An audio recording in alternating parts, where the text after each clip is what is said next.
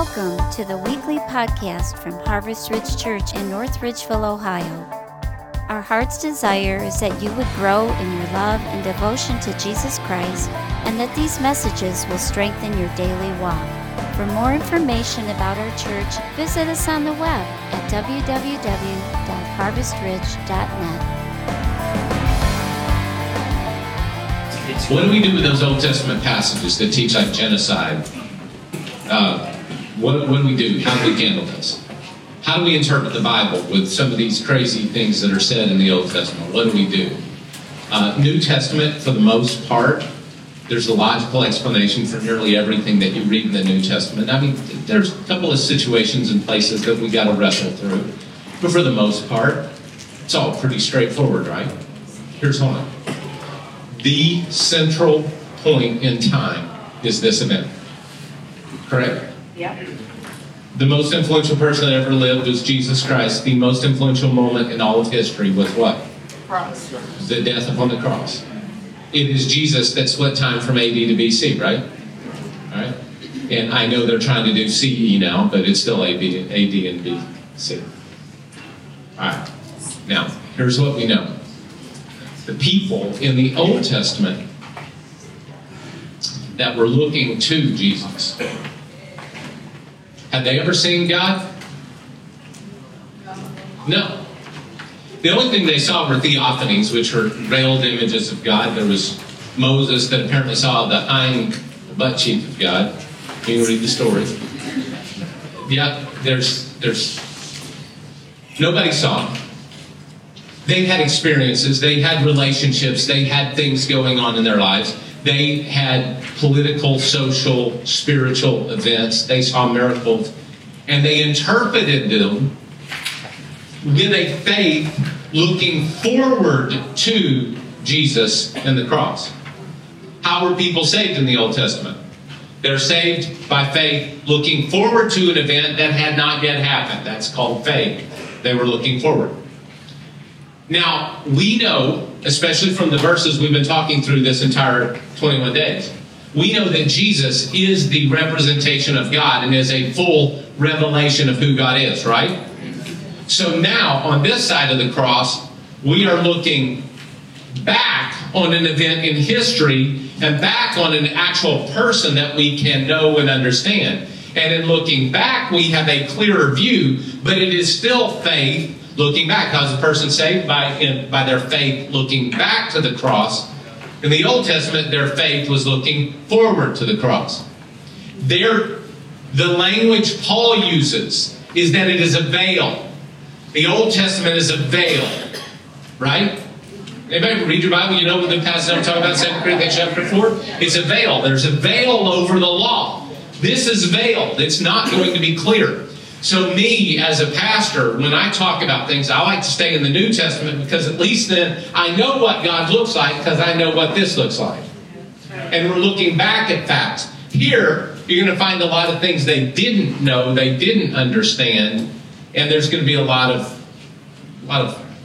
statements that aren't clear. Now, there are a lot of things that this does not teach us. One of those things that we're going to talk about tomorrow in service. I mean, we have a limited knowledge of what's going on in the heavenly realms. We have limited knowledge of demons and powers and spiritual things. We have a limited knowledge of those things. All right, so this is faith, okay? With that being said, what is the purpose of the scriptures, both Old and New Testament? Who has them by John 5:39? Got it? Go ahead. Yes, sir. Real loud. These are the scriptures that testify about me. All right, back it up. Doesn't it say you diligently study the scriptures? Yes, because you think that they possess eternal life. Here, reread it all first. Okay. You diligently study the scriptures because you think that by them you possess eternal life. These are the scriptures that testify about me, yet you refuse to come to me to have life. So what do we know about the Bible, both Old and New Testament? These are the scriptures that do what? Testify about Jesus. Who has 2 Timothy 3:15? Can you read that really loud?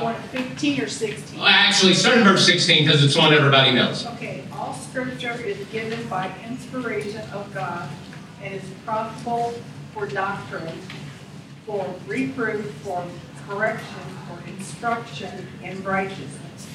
So that the man of God may be thoroughly equipped for every good work. Right? There you go. All right, so what do we know about the Bible? It's inspired by God. All Scripture is inspired by God and is useful for these things. Does that verse tell you, though, why we have a Scripture? It does not. What does verse 15 say? Verse 15 says, how from infancy you have known the Holy Scriptures, which are able to make you wise unto salvation through faith in Christ. Why do we have the Scriptures? We have the Scriptures to bring us to salvation through faith in Christ. All Scripture is inspired by God, and it is useful for those things, but its very purpose is to bring us to Christ. Are y'all following me? Amen. So why do we have multiple retellings of the same story?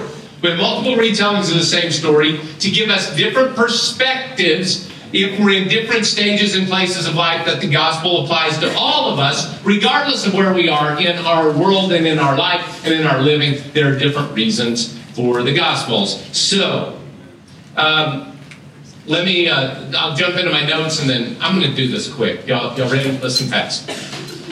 New Testament was written in the culture of first century Judaism.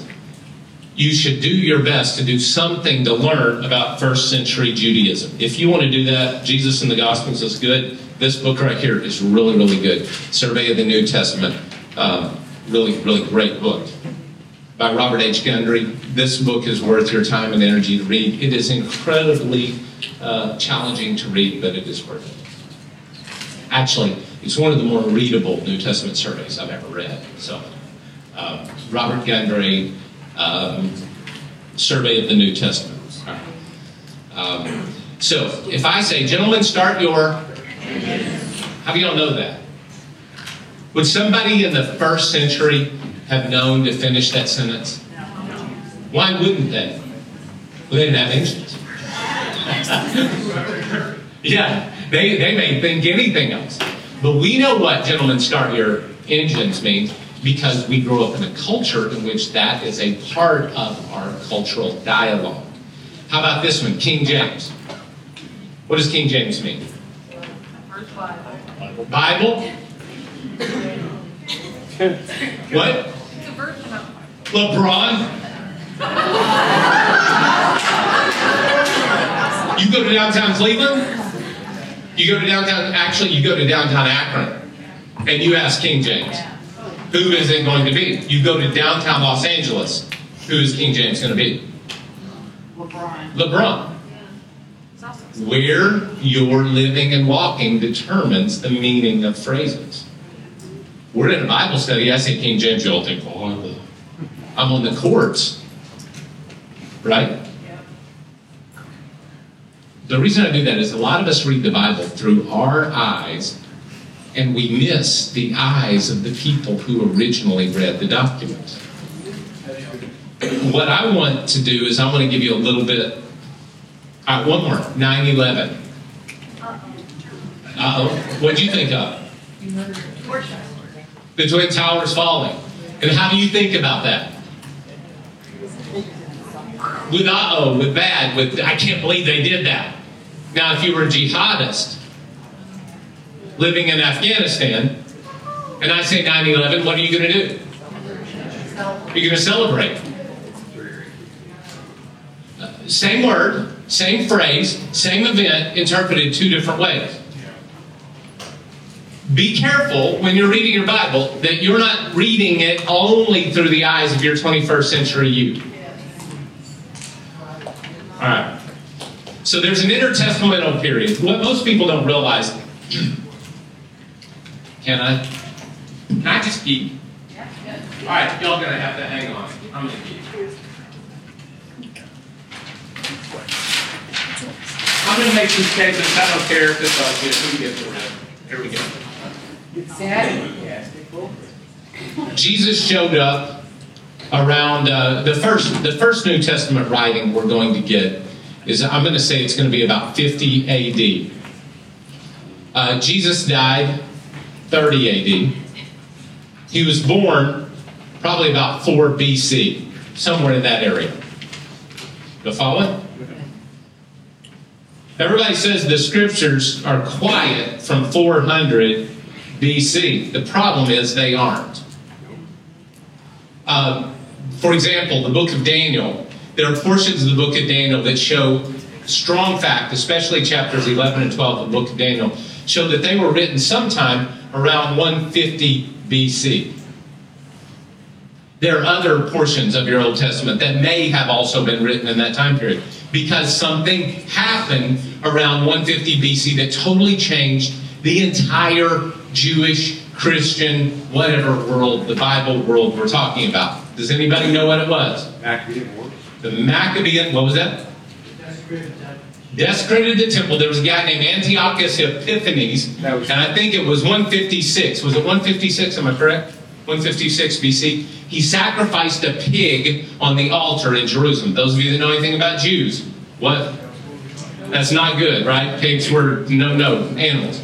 He sacrificed a pig on the altar. So that is known as the abomination that causes desolation. Anybody ever read that in Matthew chapter 24 and wonder what the abomination that causes desolation is? It's already happened.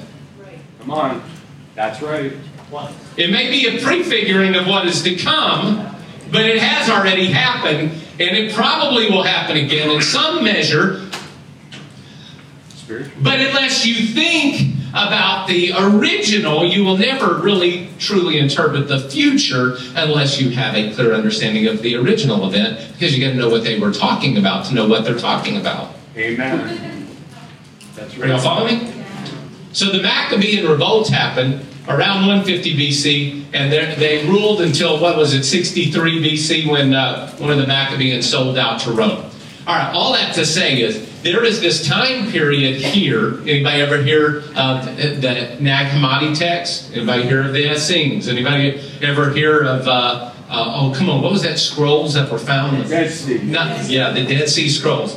Guess what? Nag Hammadi was different, sorry. The Dead Sea Scrolls, it all happened in this time period. There was a resurgence, a revival. Israel, up to this point, Israel was under Seleucid rule. Babylonian, in some measure, Babylonian being Persian, whatever rule.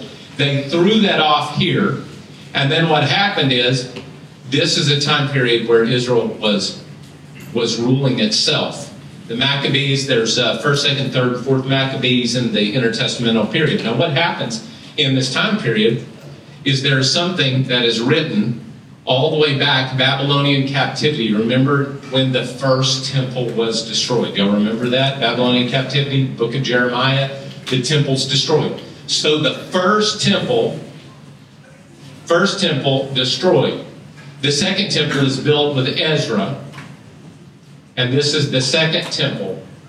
And this is the second temple era that goes all the way to 70 A.D., where it's destroyed again. Second temple literature is different than first temple literature. We will make some references to books like Tobit, Enoch, and others that are, Enoch, by the way, is quoted by at least 4 New Testament authors.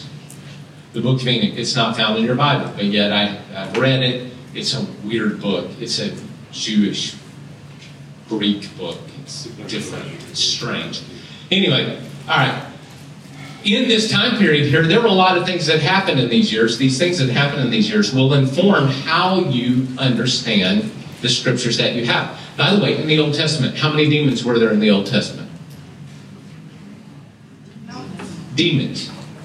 Anybody think of anybody demon-possessed in the Old Testament? Well, there was that one dude, Saul, right? An evil spirit from the Lord. Oh, now you're meddling. Hold on. Where did the evil spirit come from? The Lord. You can go back and look it up in 1 Samuel. The evil spirit came from the Lord. There were no demons in the Old Testament. Jesus shows up. What's he doing? What's part of his ministry every single day? What happened? You know what happened? Greek influence during the Second Temple period, the book of Enoch happened. Greek influence, there were demons. Now, I need you to understand these things because in this time period, something grew up. No longer was the temple in existence, so there grew this thing called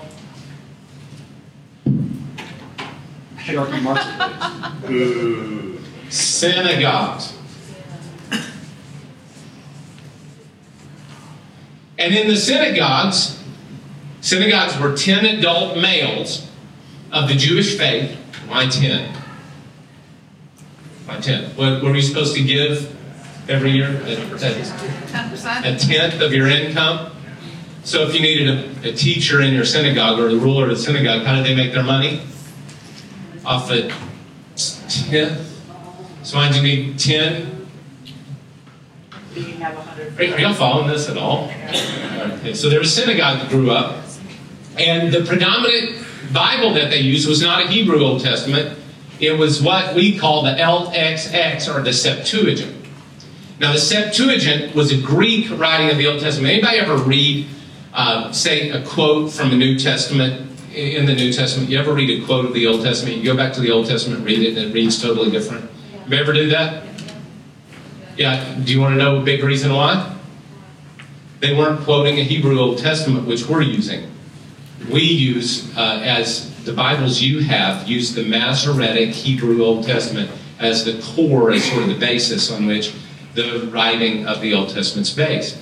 In their synagogues, they were using the Septuagint, or the Greek version of the Old Testament, so the quotations were often different. All right. Is that new information to anybody in the room? Yeah. All right, good. Is it useful? Yes. All right.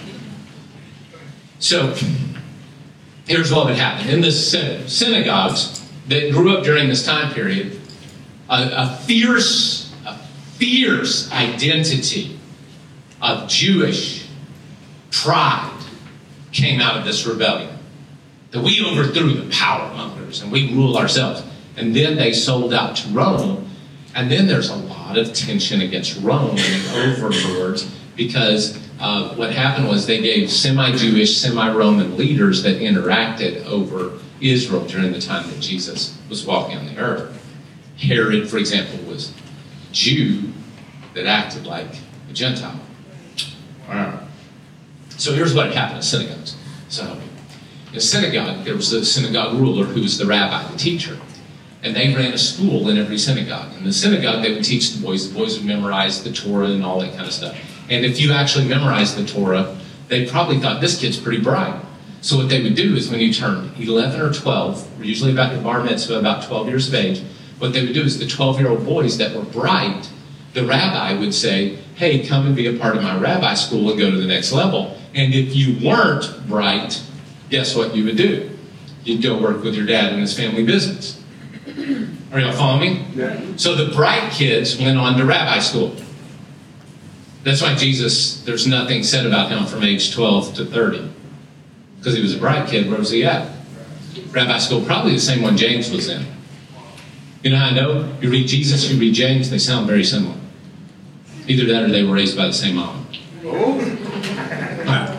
All right, so where did Jesus find his disciples?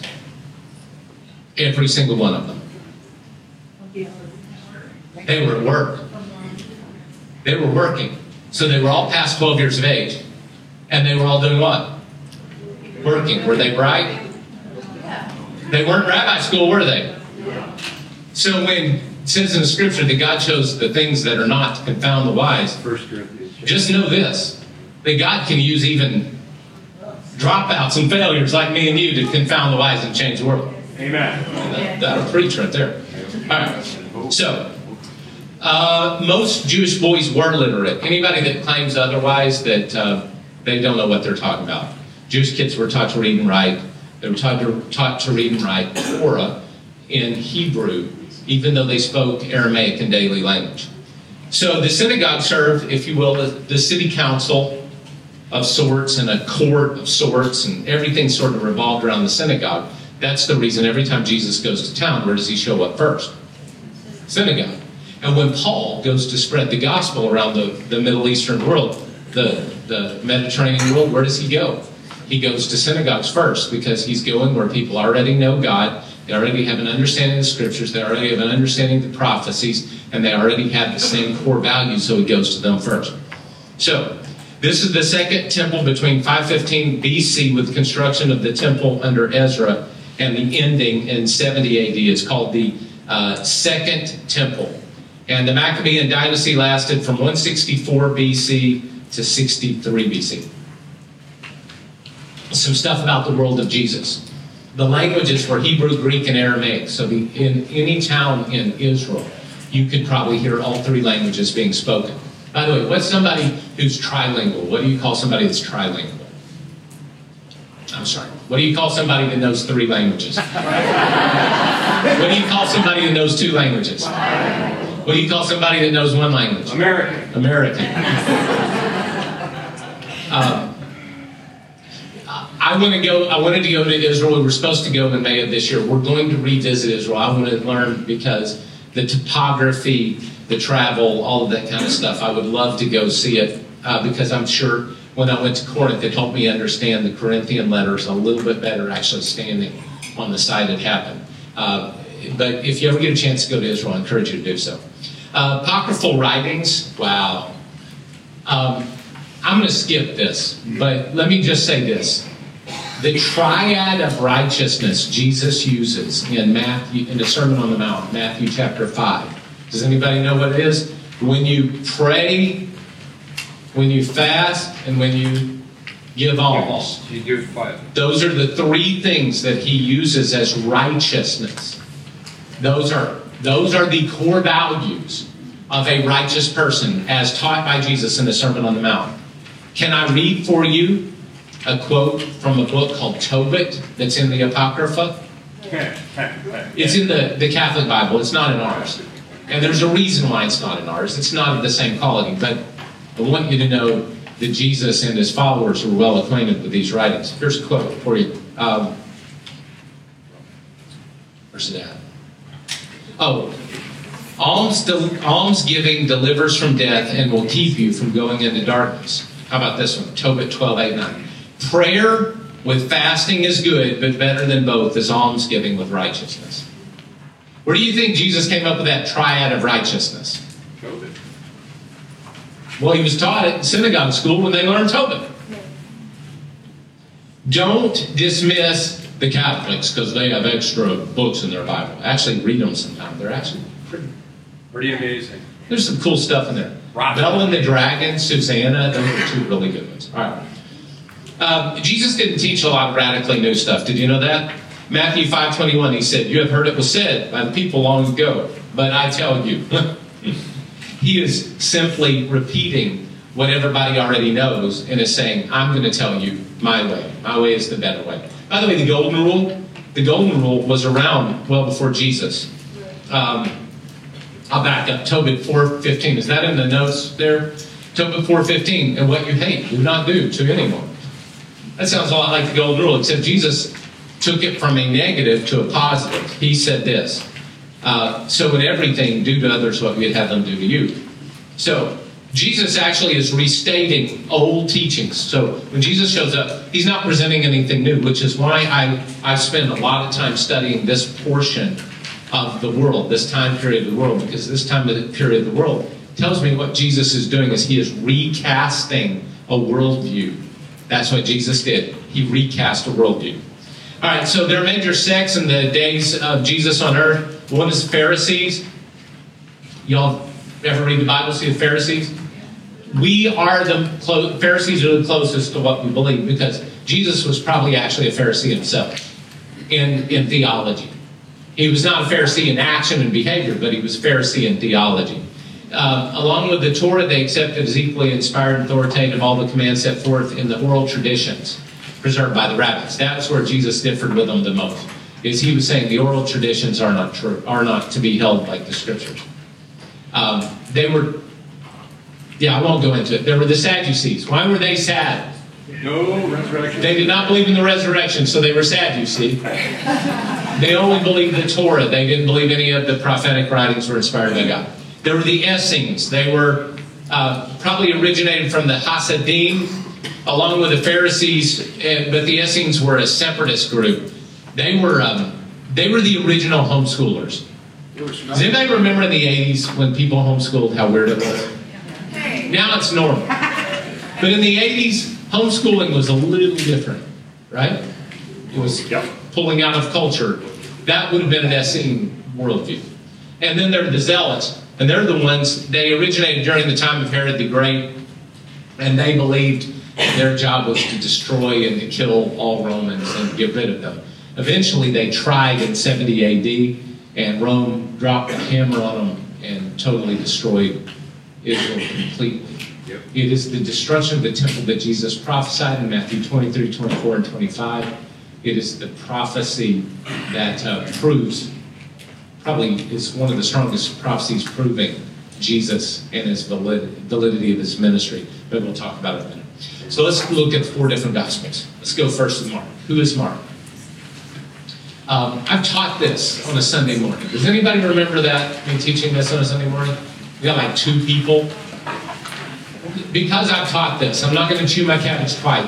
I'm going to go fast, all right? Mark. Mark, the book of Mark was authored by Mark in Rome, and it had to be before what, 63 A.D., no matter what. The reason it had to be is because Peter died in 63 A.D. He was crucified upside down by Nero. 1 Peter 3:15, she who is in Babylon, chosen together with you, sends her greetings, as does my son Mark. What this does is this verse puts Mark and Peter in Babylon, which wasn't Babylon, he was Rome. And it puts the two together before Peter's death. And what we have is Papias, who was an early church father. He said, this is a quote from Papias, a church father. He said, Mark had been the interpreter or translator for Peter, and he wrote down as much as Peter told of the sayings and deeds of Christ, accurately but not in order. For he was not a hearer or follower of the Lord, but as I said, of Peter, who adapted his teaching as needed and did not arrange the sayings of the Lord in an orderly manner. So it seems like Papias is trying to tell us this is not a chronological, the book of Mark is not a chronological writing of the life of Jesus. It seems that he's making that point since he said it twice. And so Mark made no mistake in writing some things down as he recalled them. For he had a single concern to omit nothing of what he heard and to introduce no false statement. So that's from Papias, a church father, who wrote about how we got the book of Mark. So Peter, in Rome, the church comes to Peter. But let me give you one more. Clement of Alexandria says this, the Gospels that include genealogies, Matthew and Luke, were written first, but that the Gospel, according to Mark, came about in this way. When Peter had publicly proclaimed the word and by the Spirit preached the Gospel at Rome, those who had spoken, those who were present being many, urged Mark to make a record of what had been spoken. And last of all, John, aware of the outward facts that had been said in the Synoptic Gospels, was encouraged by his disciples and motivated by the Spirit, composed a spiritual gospel. All right, so what we have is we have the early church fathers. I gave you two. It seemed they were concerned about how we got these books. They wanted to know how we got what we got in our Bible. So the statement is that the book of Mark was sort of dictated, if you will, by Peter, who was the apostolic authority, and Mark wrote it down in a careful way to convey what Peter had been teaching the church in Rome. So when we look at the book of Mark, it helps us to know who the people are. So let's talk about Peter's testimony in the book of Mark real quick, okay? In the book of Mark, Peter is viewed negatively every time he's mentioned. There is a self-deprecation of Peter going on here. Peter's the one that denied Christ 3 times, and it seems he's presenting that.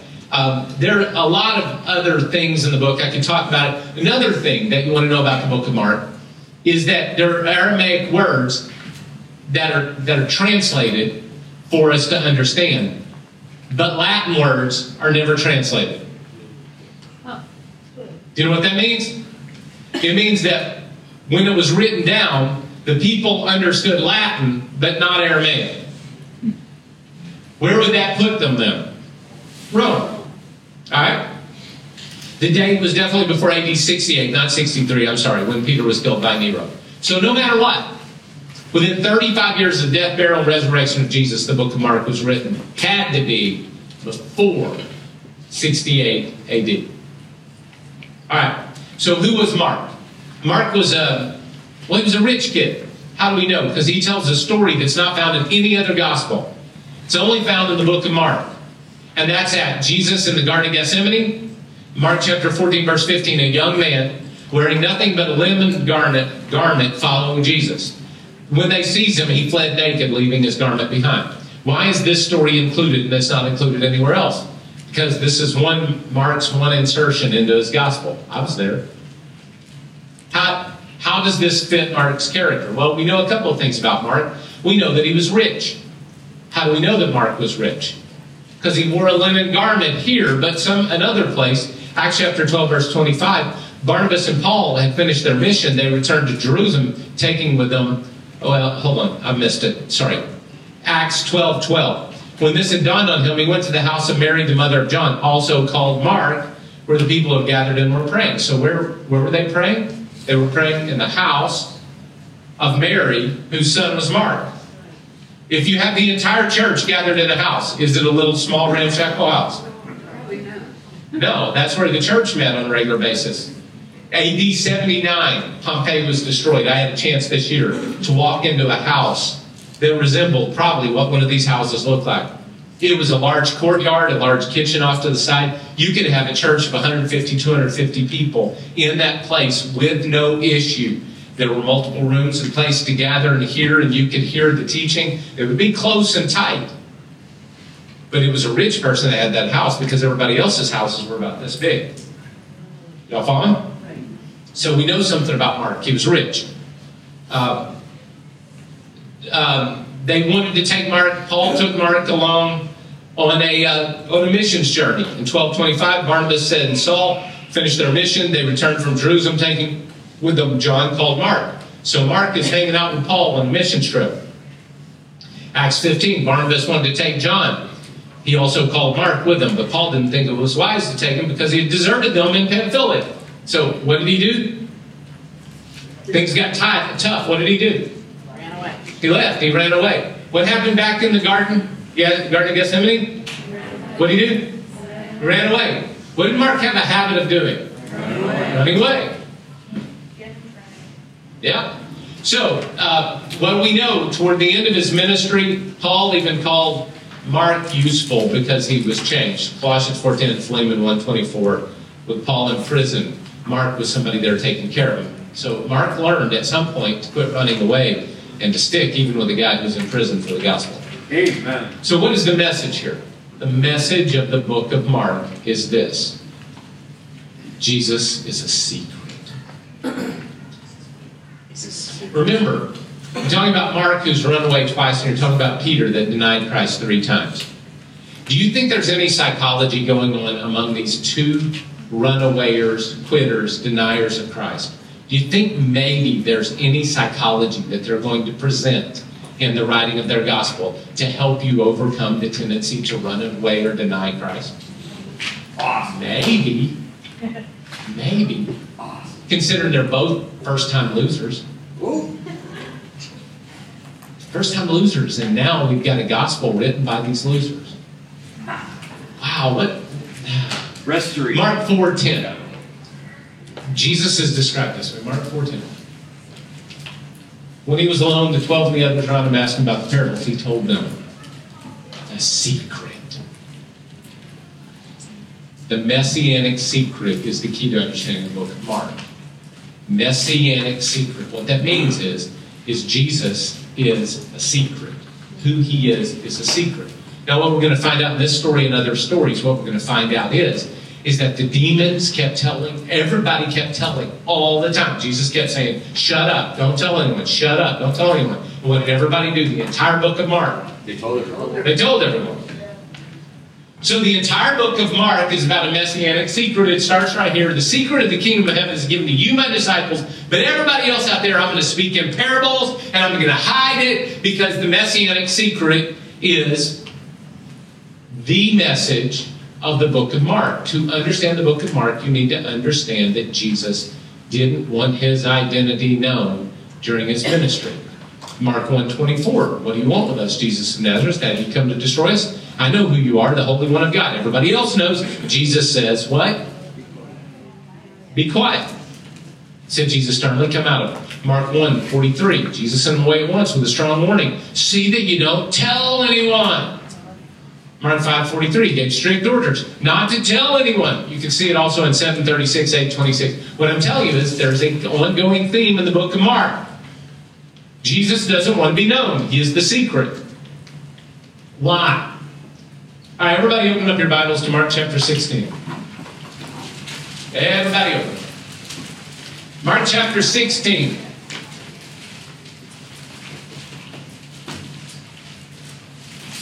Now, about verse 9,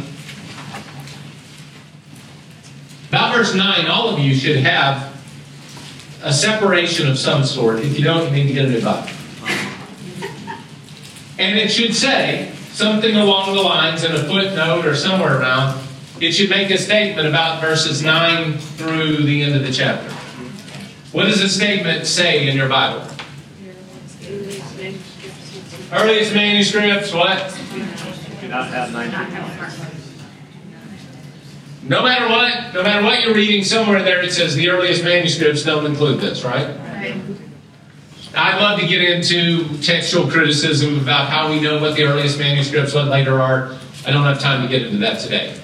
But let's just say, original was written, there were copies made of the original, there were copies made of the copies, somewhere around copies made of copies of copies, somewhere around there we start getting copies of them. All right? Are y'all follow me? These copies that are made of the copies that are down in this level don't have these verses. Now when you get to the copies made of copies made of copies made of copies and you get down to this level, those verses start appearing. By the way, there are 4 potential endings that are found of the book of Mark. There are 4. There are 3 different versions, and then there's my version. We'll talk about my version in just a second. Now, and not that I wrote it up, it's what I believe the version is. Because we start finding changes down in this area that weren't here in this area. And your Bibles included them, especially King James included them, because they went with a majority text where this text was equal as this text. And by the way, there are literally thousands of Greek documents down here, and there's only a handful up here. So the Greek text said, oh, we've got thousands of documents with it, rather than paying attention to the 3 or 4 that were up here that didn't have. Are you going to follow me? You understand a little bit about textual criticism? So the NIV and others give more weight to these earlier documents, especially if they're in agreement.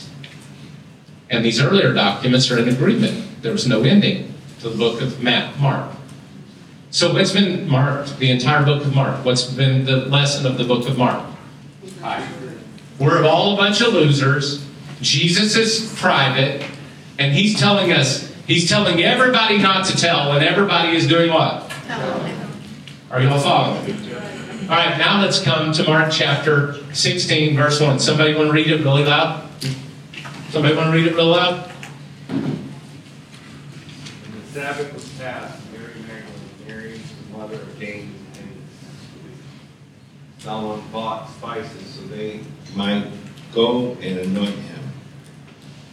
Keep going. And verily, in the first day of the week, when the sun had risen, they went to the tomb, and they were saying to one another, who will roll away the stone for us from the entrance of the tomb?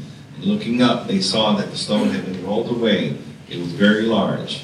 And entering the tomb, they saw a young man sitting on the right side, dressed in a white robe. Where are you reading? Yours? Or are you reading here? No. Where are you at? Oh, you're over there. I'm looking at yours going, that's not what it says. No, this is. No, you're right. Keep going. And looking up, they saw that the stone had been rolled away and they're very large. And entering the tomb, they saw a young man sitting on the right hand, dressed in a white robe, and they were alarmed. And he said to them, do not be alarmed. You seek Jesus of Nazareth, who was crucified. He has risen. He is not here. See the place where they laid him. But go. But what? But go. Tell his disciples. And do what? Tell his disciples and Peter that he is going before you to Galilee. There you will see him just as he told you. And he went out, and they went out and fled from the tomb, for trembling and astonishment had seized them. And they said nothing to anyone, for they were afraid. They said what? Nothing. Are y'all getting this? What's the whole book of Mark? What's the sort of the great narrative of the book of Mark? Jesus is in secret, and everybody's talking. And Jesus is saying, don't talk, don't talk, don't talk, don't talk. We get to chapter 16. What happened there? Go talk. What did they do? They didn't go talk. Do you think that's an accident? That they ended that way? Now, hey, listen. That longer ending of the book of Mark, there's only one thing. Actually, there's really nothing in that book of Mark, longer ending, that you can't find elsewhere in the New Testament. So you don't need to build your theology off of it. From there, you have other places you can build it. People speak in tongues. A drink no deadly poison is probably the only thing that's not specifically mentioned anywhere else in the New Testament. Remember, Peter even had a snake bite him and shook it off in the fire. And all right, are y'all following me? Why not leave the ending where the original ending was? It could have been lost. There was potential of an ending that was lost, which we don't have. There is the ending that was intentionally ended here. And then there's this longer ending. And there's also a second shorter ending, which is found in many other places as well. So what I was telling you is the book of Mark probably had a reason for being written. And it's probably a challenge to you that once you find out Jesus is resurrected, you should go talk. Don't be a coward like us. All right, something you should know about Jesus in Mark. If the audience is Gentiles, it would make sense the very simple Greek be used, and it is. It's real simple Greek. If you know anything about Peter, Peter was probably a very simple man. He spoke simply, and there are Latin words written in Greek letters without explanation. Aramaic words, Jewish customs are explained. Here's another one. Anybody ever listen to a preacher? These preachers drive me crazy. I'm sorry. I'm allowed to say that. But anybody hear a preacher that immediately is their favorite word? And immediately, and immediately, and immediately. Anybody ever heard one of those? You've got to grow up in Pentecostal circles to hear that guy, I guess. Anyway, Peter was an immediately preacher. The Greek word euthus, immediately, happens 42 times in the book of Mark. Immediately. Here's what was going on. Every time Jesus said something, it happened immediately. All right. So it's an action-packed story about the coming of the Son of God. Jesus is in control in the book of Mark. There is no doubt Jesus is in control. It's written for a Roman audience with a Roman mentality, written through a guy like Peter. Jesus is in control. The wind and the waves, he's walking on them, he speaks to them, they shut up, demons come out, boom. Everywhere Jesus goes, he's like, Jesus doesn't say much in the book of Mark. In Matthew, there are long, sweeping stories and teachings of Jesus. In Mark, Jesus is the silent, powerful guy. Look at it. Everybody does the talking except him. Anyway, I love that about this book. There's a uniqueness to it. If you will, it's the man's man view of Jesus. The key verse is Mark 10:45. Even the Son of Man did not come to be served, but to serve and give his life as a ransom for many. If you want an outline, I'll give you an outline for the book of Mark, and then we'll be done with it. It's really quick. Y'all ready for this? Part 1 is chapters 1 through 8:26. Part 2 is chapter 8:27 through 16:8. One is him going to Jerusalem, and the other is him going to die. His movement through ministry until he goes to Jerusalem, and then from Jerusalem to die. All right. Any questions on that before I move along? Yeah, I do want to tell you about the change there. Following Peter's confession of Jesus as the Christ on the road to Caesarea Philippi in 8:27, Jesus abruptly begins teaching about his coming suffering and death. From there on, all events move inexorably toward the cross. So, that's what Mark is about. Questions on Mark? Go to Matthew? Sure. All right, let's go to Matthew. I've got 25 minutes. If you're bored, tough. Who is Matthew? What do we know Matthew? Don't worry about it. Matthew was a what? What did he do for a living? Tax collector. In Matthew chapter 9, verse 9, he was a tax collector. So what do we know about tax collectors? First of all, somebody asked me a question about this the other day. What's the matter with tax collectors? I led a guy in Christ down in Florida, and we've been texting ever since. And he's reading his Bible, and he says, what's the matter with tax collectors? I said, well, you have to understand that everybody was Jewish. And if you're Jewish, you were a tax collector for Rome. And Rome were the oppressors. So imagine if Germany had won the war. All right? And we were all forced to speak German, even though we were speaking English in our home. And let's just say Brandon here decides to become a tax collector for Germany and charge us 60% of our wages off the top. Well, 70 because you need 10% for you. How would you view Mr. Brandon? Okay. Benedict Arnold at his finest. All right, that's when my tax collectors were so hated. So, we know something about the book of Matthew was written to Jewish people. How do we know that? Well, there's a prominent use of Old Testament quotations. There are at least 50 clear quotations of the Old Testament in Matthew's Gospel. There's a Jewish genealogy in chapter 1, tracing Abraham's genealogy.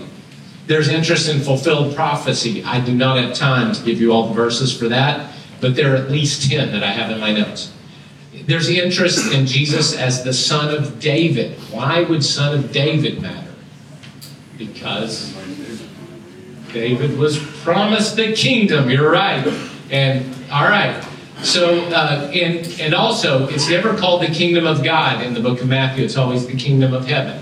Do y'all know what that's called? That's called circumlocution. Do you know what circumlocution means? When I was a kid, I got a whipping one day. I literally got a spanking for singing, dang me, they ought to take a rope and hang me.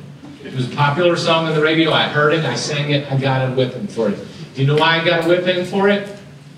Because dang is too close to that other four-letter word we don't use. Yeah. So circumlocution is saying dang when you mean the other word.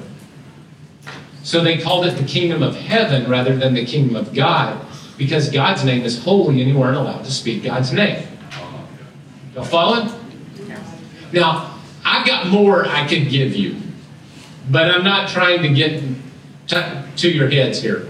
I just want to say, have I given you enough evidence to make you think that Matthew was written for a Jewish audience? Sure. Okay, it's a Jewish audience. Something else you need to know about Matthew is the only gospel writer that uses the Greek word ecclesia, or church. The only one that uses it. He uses it twice. Can we tell you a little story about the first time? I think we got a couple of pictures. They go up to Mount Hermon. Can you go to the next? There you go. They're going to Mount Hermon, and Jesus is going to be transfigured. Before he gets there, he says this famous statement. Actually, he comes back down from Mount Hermon, and he said, upon you are Peter, and upon this rock I will build my church, and the gates of hell will not prevail against it. Anybody ever read that? The gates of Hades? Anybody ever read that? Y'all know what I'm talking about? Yeah. Peter makes a confession that Jesus is the Lord. And the confession is a Petros, or Petra. The confession is a Petra. And he says, I tell you, you are Peter, Petros. Petros is masculine. You are Peter. And upon this confession, this Petra, feminine rock, you're Peter, little pebble. And upon this Petra, I'll build my church. He's not in reference to Peter there as the founder of the church. What he's in reference to is the confession of Jesus as Lord. Amen. Now, this happened at this location. And look at, what's that big hill made out of in the background there? Rock. So he's drawing some allusions because the story happened here. You know how I know it happened here? Because what do you think that little hole in the wall is called there? Gates. The gates of hell. And they believe that's where Pan went in and out every year and brought spring back out. And it was Hades. So he would go into the underworld and he would take all of the production and all the warmth and all the life on the green trees. He would take it with him because Pan would go away and all of the life would go with him. And then he would come back out in the spring and he would bring life back out. And Jesus says, you are Petra, and upon this Petros, or you are Petros, and upon this Petra, this rock of the confession of Jesus, I will build my ecclesia, my called out ones, which means that, yeah, let's not get there. Anyway, and the gates of hell will not prevail against it. He's standing at the gates of hell telling them that no matter what happens when you make the confession of Jesus, even what the world's greatest powers he believes they are, they're not going to prevail against the believers of Jesus. Amen. This is good stuff. I got to move on, though. I hope you took note of that. All right. So Matthew talks about the church a couple different ways. He notes the tension between Jewish synagogues and Christians in chapter 10, verse 17, and chapter 23, verse 34. So Matthew is actually writing the story back, and he is addressing some of the problems that the church was going through when he's writing, and he's using these stories. So the gospel declares that the message is for the lost sheep of Israel. But listen to this. In Matthew, Gentile women are included in the genealogy. Wise men who are Gentiles came to Jesus' birth. Centurions are always mentioned as people of faith. And the Great Commission in Matthew chapter 28, verse 18, is to take the gospel to all the world. So even though this is a Jewish, hold on, it's sort of like he's making a statement to Jewish believers that you're not the only ones. That there is a Gentile world that needs this gospel message as well. What do we know about the book of Matthew? It was written before A.D. 70, when the temple was destroyed. How do we know? Well, Papias, the bishop of Hierapolis, said, Matthew compiled the oracles of the Hebrew dialect, and everyone translated them as best he could. He said that Matthew's document was originally in Hebrew. Another guy, Matthew published the gospel in writing among the Hebrews in their own language, while Peter and Paul were preaching the gospel and founding the church in Rome. After their death, Mark, the disciple and interpreter of Peter, also transmitted to us in writing what Peter used to preach. And Luke, Paul's associate, set down the book of the gospel that Paul used to preach. Later, John, the Lord's disciple, the one who lay on his lap, also set out a gospel while living at Ephesus in Asia Minor. And that's from Irenaeus from about 150, 160 AD. I could get into the Hebrew-Aramaic thing. Let's not deal with that. Let's talk about Q for a second, because I really need to go here. To understand, there's no way we can get into the book of John today. Sorry, guys. That's cool. It's confusing anyway. What? That was pretty good. Like that. Stop it. Leave me alone. All right. So we have three Gospels. Matthew, Mark, and Luke. Let me flip over in my notes to something I want to... Mark has 661 verses. Matthew has 1,068 verses. All right, y'all ready for this? 92% of Mark is reproduced in Matthew.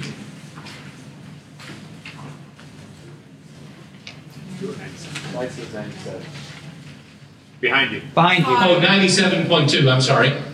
97.2. All right. He said, wow. All right. Luke. Oh, you got this. Oh, I'm not writing it down. Gee whiz. All right. So Luke has 1,149 verses. 88.4% of Mark is reproduced in Luke.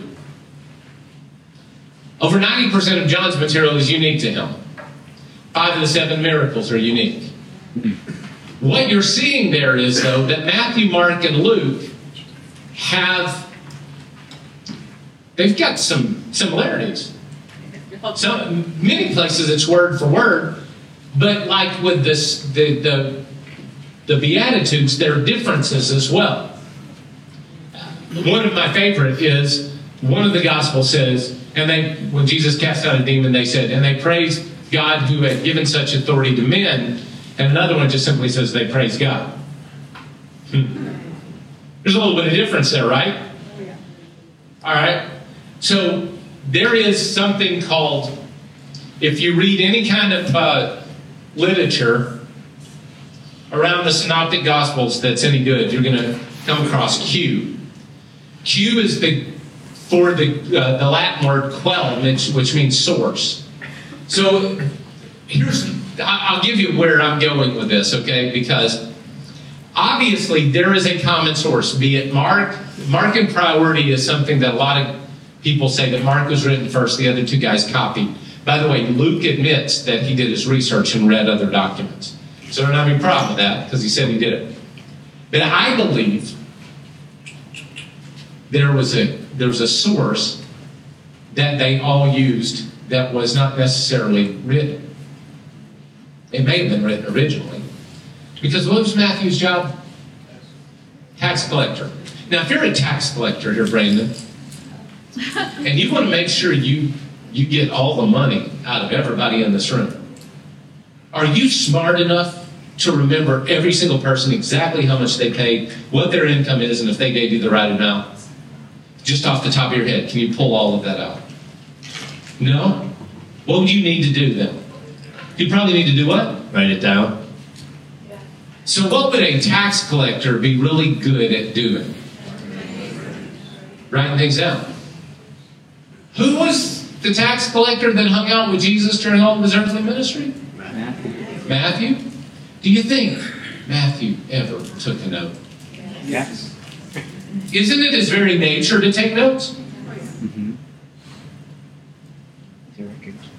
I think I just solved Q. Don't tell all the professors at school, they'll be mad at me. No, I believe, this is my personal belief, and I've done this through research, I believe there was a written document that became, if you will, the foundational understanding of the basic teachings of Jesus that were then passed along orally to the church through memorization. That's the reason they're all word for word. Because if I were to say to you, 477 years ago, our forefathers brought forth on this continent a new nation. Why do you know that? Why do any of you know what goes next? They made you memorize it. But what if you were a Christian and every single week in your Christian little synagogue Christian school they made you memorize the Beatitudes? Oh, yeah. Dear God, what's the matter with us? We don't demand our kids learn things anymore. Right. Do you know how I'm able to recall so many scriptures off the top of my head? Because when I was a kid, I memorized hundreds of them. Why don't we do something to get our kids from memorizing scripture again? Parents. We are. How about your dinner table? How about your dinner table? Before you eat. Oh, boy. You stop and memorize the scripture. Come on, leave. And then you pray. That means you got to wait for mom to sit down before you can begin eating too. In my house, come on, another 15 minutes. Or maybe this is way too practical. But what would happen? By the way, the number one defining characteristic if a kid remains true to their faith after they've grown up and left home, number one is interaction with the scriptures. What would happen, Dad, if you made, Mom, if you made everybody memorize the scripture before they ate their food? I'll tell you what had happened one day. We were having trouble. You've heard this story. I don't care. I'll tell it again. We were having trouble in our house with one of our kids. And there was attitude all around the table from one of our kids.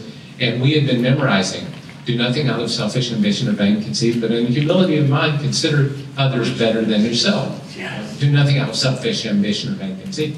Right. So we're going on. And this one child at the table is just attitude. And my little 3-year-old Heather pops up in the middle of the conversation. One, selfish ambition! Oh! Argument ended. Praise God. If you don't get anything else out of Dave, why don't you take that home? All right, so Once again, the differences do not undermine the quality of the teaching in each gospel. What I'd like you to do is I'd like you to spend enough time to learn to hear their individual voices. Matthew's voice, I'm just going to leave that there. I'm going to leave all that alone, and we'll go back to Matthew. Matthew's voice is calling us to a Jesus who is the fulfillment of Old Testament Scripture. It had to be written before 70 A.D. The reason is Jesus in Matthew chapter 23, 24, and 25, he tells them that Israel is going to be destroyed. The temple is going to be destroyed. Not one stone will be left on each other. And he tells them it's going to happen. And he says, this is what he tells them to do. Flee to the mountains before that happens. It's in my notes. I forget who the actual guy was. If y'all trust me, because I don't see anybody taking notes on the actual people I'm quoting from. But one of the early church fathers wrote that there were a group of people that took Jesus' warning. Do you have that quote? Is that who it is? No. It's Josephus, isn't it? No, it wasn't Josephus. There was somebody that said the early Christians took Jesus at his word and they fled Jerusalem right when they saw the Roman armies coming around. And Jewish people escaped the destruction that happened. The Christians escaped the destruction that came on Jerusalem in AD 70. And the only way they would have known to flee, the Christians would have known to flee instead of hunker down, is if they were following the words of Jesus. Yeah. So anybody that puts the Gospels as being written after 70 AD because there's no way, blah, blah, blah, no. By the way, if it was written after 70 AD, by the way, almost the entire New Testament is written before 70 AD, especially the book of Hebrews, because all the author of the book of Hebrews would have to do to make his argument is simply say, well, even the temple's gone now. And nobody in the New Testament makes the argument that even the temple is gone. Do you know why? Because all the documents were written before 70 AD. By the way, the destruction of the temple proves everything the Christian church was saying was going to happen. Amen. That's right. They didn't need to prophesy. It was proof that no longer was a temple needed. Now there was Jesus. That might be a little much. In Matthew, Jesus is presented as a second lawgiver. He is constantly compared to Moses. There are all kinds of similarities in Matthew to Moses and Jesus. This is really interesting. Think about it. They both come out of Egypt. They both were almost killed as children. They both came to set their people free. They both fast and pray for 40 days on the mountain. They both give a new law. They both give 5 new teachings. Jesus, by the way, the book of Matthew revolves around 5 teachings of Jesus, starting with the Sermon on the Mount and ending with the teaching about the destruction of the temple. All right, real quick, we're going to do Luke and then we're going to go. All right, Luke. I didn't talk about John. I'm up against the time. All right, Luke. Here's the best way I know of understanding Luke. Luke is written to a Gentile audience. It's in those books. There are going to be 1 or 2 sentences in every one of those books that say the same thing. Do you remember the book of Acts? The end of the book of Acts, where is Paul? In the book of Acts. Anybody remember? Because Luke and Acts are a 2-volume set. Right? He starts in Acts chapter 2 with, in my former book, Theophilus, I wrote to you about all Jesus began to do and teach. And then in Acts, he tells us the rest of the works through the church. Where does the book of Acts end? Anybody remember? Paul is in Rome, where? In prison, awaiting what? Execution. Awaiting an appeal to Caesar. Appeal to Caesar.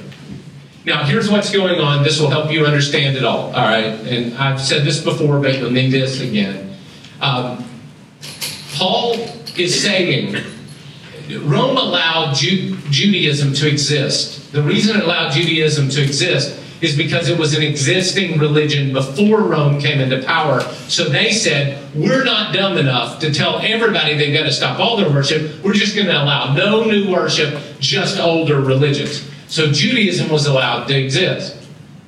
What Paul is appealing is that Christianity is protected under Roman rule, that Christianity is the fulfillment of Judaism, not separate religion, but actually is Judaism in its fulfilled form. Is everybody following that? So that is his appeal to Caesar. And in his appeal to Caesar, he is asking for permission to continue worshiping. So if you're going to appeal to the Supreme Court of the United States, wouldn't you want to send a court brief in advance? The book of Acts, Romans, the two books of Acts, Romans, are a court brief sent in advance to the Roman world. That's why they were written, to carefully investigate Judaism and Christianity, how it is the fulfillment of Judaism, and to carefully investigate it and to pass it along in a way, y'all ready for this, that actually sucks up to Rome. That's why every Roman official in Luke Acts is always right. You do research. Now, Pilate, the Roman official, washes his hands. Centurions. There's no greater faith than you Roman centurions. Are y'all following me? What else are they concerned with? Concerned with women. Why? Because women aren't going to overthrow the Roman government. They're just women. So this Christianity, it's just for women and kids. Well, I mean, look at the number of women in the book of Luke compared to Matthew and Mark. This isn't dangerous. This actually makes our homes and our lives healthier, and it makes better, godly people who serve Rome better. Yep. You read the book of Luke and Acts with that understanding, that although he's not, there are a couple of times that he pushes up against it, because Christianity always pushes against the edges. But the basic presentation is that, hey guys, Christianity is no harm to Rome. It's actually a help to Rome. And if you read those two books with that sort of eyes of understanding, it'll help you. All right. John, oh my goodness. All right, can I tell you one thing that you have? You have a handout. I gave you one other thing on the handout. Go to the parables that has Thomas. We'll talk about Thomas, and then I'm going to be done, Pastor Caleb. Okay. Give me 2 minutes, all right? You got it. All right. And we might need to take a break, because you've got 20 minutes of material? 30, right? 15 to 20. I'm ready to power through and get done. All right, so let me handle why I put Thomas in there, and let me answer a question about Thomas real quick. Thomas is another gospel. That is not in your Bible. Do you know why? Because it was written about 150 A.D., 150 AD. Now, we've already said on multiple levels that every one of the Gospels, Matthew, Mark, and Luke, were all written before 70 AD, correct? Yeah. That means that would have been written 80 years later. All right? Here's what else you need to notice. Everything in the book of Thomas, that makes sense, is found in the Synoptic Gospels. There are a few things, though, that don't make sense. Here we go. Can I give you one of them? Sure. Why did I? Okay, here you go. Thomas 15, Gospel. This is a quote from the Gospel of Thomas. You ready? Jesus said, "When you see one who was not born of a woman, fall on your faces and worship. That one is your father." Who is not born of a woman? Even Jesus was born of a woman. What's he talking about? What you talking about, Willis? How about this one? Thomas 1:14. Simon Peter said to them, "Take Mary and leave us, for females don't deserve a life." Jesus said, "Look, I will guide her to make her to a male." Didn't realize it was the 21st century. "So that she too can become a living spirit, resembling you males, for every female who makes herself a male will enter the kingdom of heaven." What? Yeah. Why is the Gospel of Thomas not included in your Gospels and in your Bible? Because it's crazy, dude. And everything in there that's of value you can find in the Synoptic Gospels. Did you know that? And it was written 80 years after the fact. But I included it in there because we have a bunch of people running around that are saying, oh, the Bible left out all these other Gospels. Yeah, we left them out on purpose. On purpose. Because they don't belong there. All right? I didn't get to John. We'll get to John some other time. Thank you for your patience putting up with me. I hope that you enjoyed something and learned something today. And Pastor Taylor,